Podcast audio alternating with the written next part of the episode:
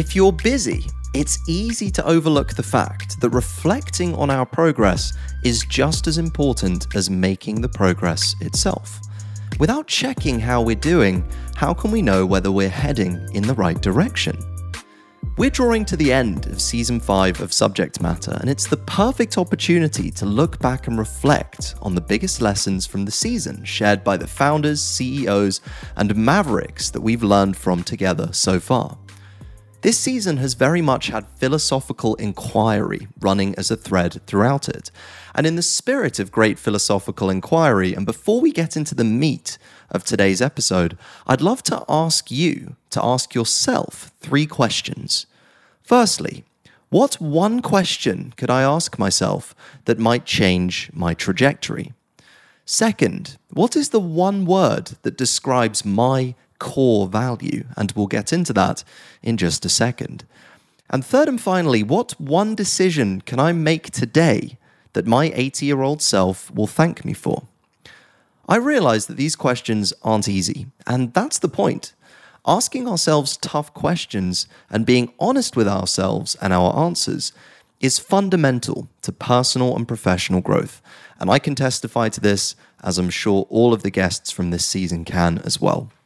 In this episode, we're going to condense a full season's worth of value into just half an hour. You'll hear from some of my own personal stories with more than 100 episodes of subject matter under my belt and as an agency founder, and you'll hear unique insights from our guests and discover overall how to creatively express yourself around a subject matter that you care about. I'm Ben Bradbury, and welcome to Subject Matter.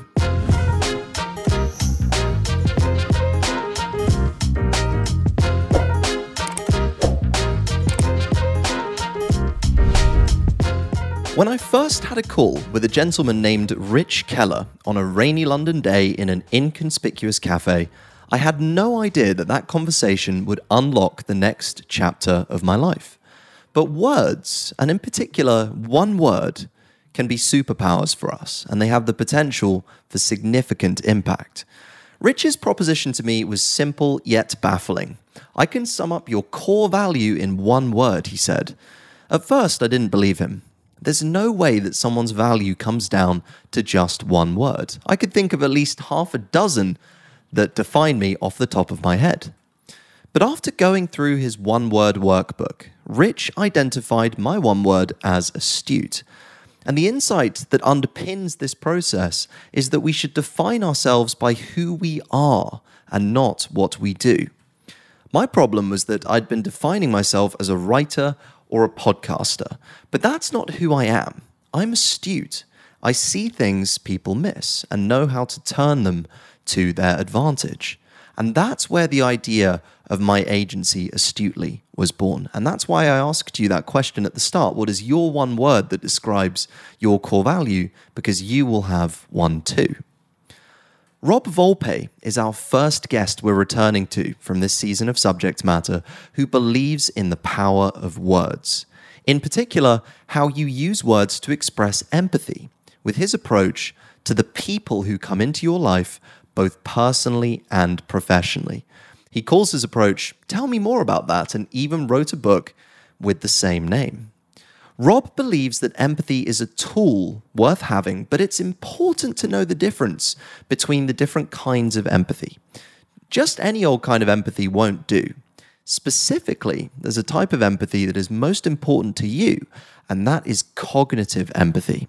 Think about the difference between these two statements. Firstly, saying, I understand your point of view, and second, I feel what you're feeling, I know where you're coming from. The first statement opens up a conversation by leading with understanding, but the second closes it down. As soon as we say, I feel what you're feeling, emotion takes over and there's no room for conversation. There's cognitive empathy, which is more mental, rational, seeing the point of view of somebody else. I can see where you're coming from, Ben. And then there's emotional, or it's also called affective empathy. That's the uh, much more heart Ben, I really feel what you're feeling. I, I've been there. I get that. Those are two very different things. And It's really about cognitive empathy that's important and relevant in the workplace. In the workplace, though, it's really about seeing the point of view of other people, whether that's a colleague, a direct report, a leader, uh, a business partner that's outside of your organization, your customer, your client, your consumer. You need to be able to see their point of view, understand where they're coming from in order to engage with them in a much more productive way. I can guarantee if you're using cognitive empathy in the workplace, you are going to have more success. Understanding is a constant process that can only be unlocked by learning about someone or something. And these learnings come from, as another guest from season 5, Marc Champagne, mentioned, constantly asking questions to yourself and your surroundings. There's a lot of this quality baked into podcasts. It's a game of listening, it's a game of understanding. To take the conversation that places most people wouldn't imagine the podcast goes. Success isn't always about a number of like, oh, look at my revenue goal, although it does mm. help you with sales, but it also helps you get along with people. So maybe your 360 review is going to be more positive because you're taking the time to uh, develop those relationships when you're in a managerial position and you've got direct reports or you're project leading a team, mm. you're going to get a lot more collaboration. You're going to get a lot more support. Um, they're going to appreciate you, which means you're going to, and because of the relationship that you foster, you're actually going to experience less turnover. So, all of those things are going to be working together to make you a powerhouse and a dynamo in your organization. The longer I worked with clients at Astutely, hearing their stories and helping them reach their goals, the more it's clear that every one of us has a universe inside us. We're a complex, ever evolving mix of personality, experiences, and genetics, fascinating and challenging all at once. When I talked to David Wachs, the CEO of Handwrytten, it was clear that he felt similarly, that's a cognitive empathy assumption, and highlighted the need for personalization to make better connections with teams and customers. In David's case, this was through the power of a handwritten note. But it can be as simple as knowing which customers appreciate a weekly in person meeting and those who'd rather keep conversations asynchronous. These days, it's really the gift of time. So, what I mean by that is they took time out of their schedule to go and pick out a card for you, to get a stamp, but then they also took time out of their schedule to sit there, sit down, completely focused, and write out a card for you, which could take three to five minutes. It's precious time that they take out to make an impact with you. What David illustrates here with a handwritten note can be applied to multiple business situations. As Rob Volpe also spells out with his empathy practice, taking the time to understand a customer, colleague, or employee will make a huge impact on the relationship that you have and creating that connection. Not only understanding someone on one case, but actually delivering to their needs. If you do this with a handwritten letter or by carving out that time the message that you're sending is clear. You matter to me. Time is a precious resource, and you need to devote it not only to your customers, but to your team, building meaningful relationships and ultimately business outcomes. Now, as Astutely grew, as well as I grew as a leader, I began to realize that our A team, if they were going to continue producing their best work, needed more than just structures and processes, as helpful as they are. They needed to see empathy in action, priority given to their mental and physical health, with me setting the example. Here's what our next guest, Brian Roland, had to say.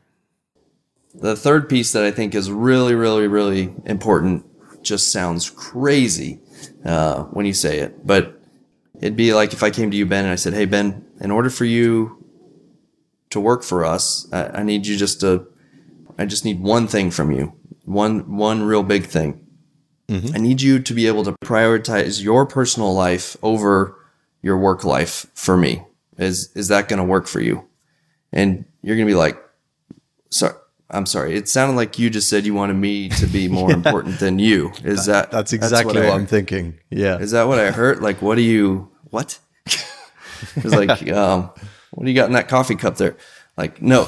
it's like, yeah, that's exactly right. Because you are operating outside of my jurisdiction. You're not in my office. You're operating in your own jurisdiction. You're operating in your own home, in your own environment. You don't have any of my controls um, around you. So if you're going to be successful for me, you have to be successful for yourself. You have to manage yourself well. That means um, if you have kids, you you need to get to the bus stop on time. Um, you need to get your kids out the door on time in the mornings because if you don't, then that trickles over and affects your output for me. And so this idea that you need to be able to prioritize your personal life above your work life is really this flipped mentality that everyone has to buy into because I can't micromanage you from a distance. It, it just it won't work even if I try. The thing that's so easy to overlook in today's culture is that prioritizing your personal life over your work life, in fact, isn't selfish. If anything, it's what leads to a sustainable and productive working life. Burnout shouldn't be anyone's aim. And so, good rest and a great routine help you navigate the juggling act that we all have to do every day of life, work, and career advancement. Balance is essential in order for you to be healthy at work, you need you need to be healthy. You need to be taking care of yourself. It's not selfish to take time for yourself to go work out. It's you're keeping yourself healthy and you're keeping enough margin in your life so that you can be present and meet the needs of those that you're uh, responsible for. You can never grow in a vacuum. You need a strong foundation. And when businesses scale fast, it's easy for company culture to get lost in the mix. And as Astutely has grown, there's one thing that we valued above all else, which is a clear North Star. For me, that North Star, our core purpose of guiding professionals to understand their value and unlock their potential, is born out of the seven values that we have as a company. Every business will do this differently, but what's important is that you have that North Star that you're moving towards. Rob Chesnut, former Airbnb chief ethics officer, had this to say on the subject. I think for decades we've all been driven by uh, a Milton Friedman look at what what a business is, and that is a business exists solely to make money for its shareholders. That's it.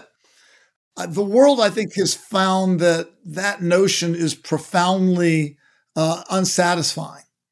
That companies that are thinking about nothing but profit are, in fact, in a number of cases, uh, creating havoc with the world. Uh, you know, climate. Look at climate change. You know, companies may be polluting rivers or you know dumping carbon into the air, and not caring about it because you know fixing the problem would actually cost them money, or, or doing business with a supplier on the other side of the world that mistreats its employees. Well, what employees want, I think, is a company that has a North Star or a purpose that excites them. Uh, and mm. when they find it, what do we know? Well, these companies actually are making more money and are more successful than their competitors. It's mm. not a choice between doing right and doing business. It, it, there's actually now a correlation between the two. Um, companies that that have this purpose uh, attract employees, they retain employees. Those employees work harder. And it's more than just employees, too, Ben. It's in- interesting. We, we live in an age now of conscious consumerism. It means that consumers now care about the values of the companies they are purchasing from. Consumers want to buy from a business that has values aligned with their own. Integrity has become a powerful double edged sword.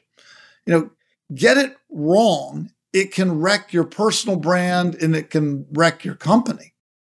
Get it right, and it can drive your business through attracting, you know, a, an employee workforce that's really engaged and attracting customers that become really more than just customers. They become loyal ambassadors for your product because they believe in you as a company. Everyone is different, but there's one thing that unites us all as human beings, which is our search for purpose and meaning. And you don't need to be Viktor Frankl to know this. Our North Star should be bright and clear. For Astutely, that meant educating professionals to help them understand their true value while helping them create a culture that aligned with that value. and it's something that we strive towards every day through our guiding principles. We all want purpose in our life, and I think we all recognize now that we spend so much time at work that if you're working at a job that does not have purpose, that resonates with you, uh, then what are you doing? Refining your principles and beliefs and then applying them to how you treat your team can be challenging, and it's helpful to think of it in this way. Growing a startup is very much like rehearsing a play. As you grow and get to know your role, so do the other actors. The play changes and develops, and it gets sharper and more focus. You must be ready to adapt and change with your role, and the very best way to do that is by asking questions and listening to what your team and the environment around you feed back to you. Constant feedback is great for business. Astutely developed a framework called the Project Communication Cycle for how we communicate as a team. And you can check out the actionable version in the podcast episode that is linked in our show notes. These same principles, though, are true in podcasting, where you must know how to ask great questions and then become a great listener. And it's not just podcasting where this applies, but in everyday conversation. Anyone you speak to, you can use these techniques. And Eleanor Haglund, founder of Aspire 360, believes the less you say and the more that you listen is the key to great conversation. What I've learned um, from my dad and from from personal experience is that the the less you speak in a meeting like that, the better. Um, I think a lot of folks feel like if they're not doing something actively, then it's it's actually a problem. But what I've seen in group meetings where you want everyone to be contributing, asking a question and then just stepping back and letting hopefully the genius that's in the room, the these incredible people that you've chosen to work with shine is the answer to nine out of 10 problems. Sometimes things will, will get off the rails and then it's just another like pointed question or, or just a question that will get everyone back focusing on what everyone actually does care about um, will help. But truly just letting people shine is, is the way to go. When I think about the thread that links all of these leaders, these subject matter experts who are putting themselves out there online, they are really, to me, just expressing their art in one way or another. Every creator is an artist, and every person who's sharing their ideas online or listening to this and wanting to be better like you is an artist too. And our last guest of the season, Paul Becker, had a fascinating perspective on how art can help us problem solve. And I really recommend you listening to that episode if you're interested in it. This season of Subject Matter has been such a mix of inspiring nationalities, backgrounds, businesses, and voices. And I'm grateful to every guest who came on the season, and I'm grateful to you for listening or watching this episode of the podcast. Season five is finished, but season six is right around the corner, and we are going to be back better than ever with more conversations with people who are expressing themselves through their work and using their voice to create value online. So, from me, thank you so much for listening or watching or consuming however you consume this season of Subject Matter. It's been such a fun ride having you here, and I'm so excited to keep the momentum going very soon. Take care.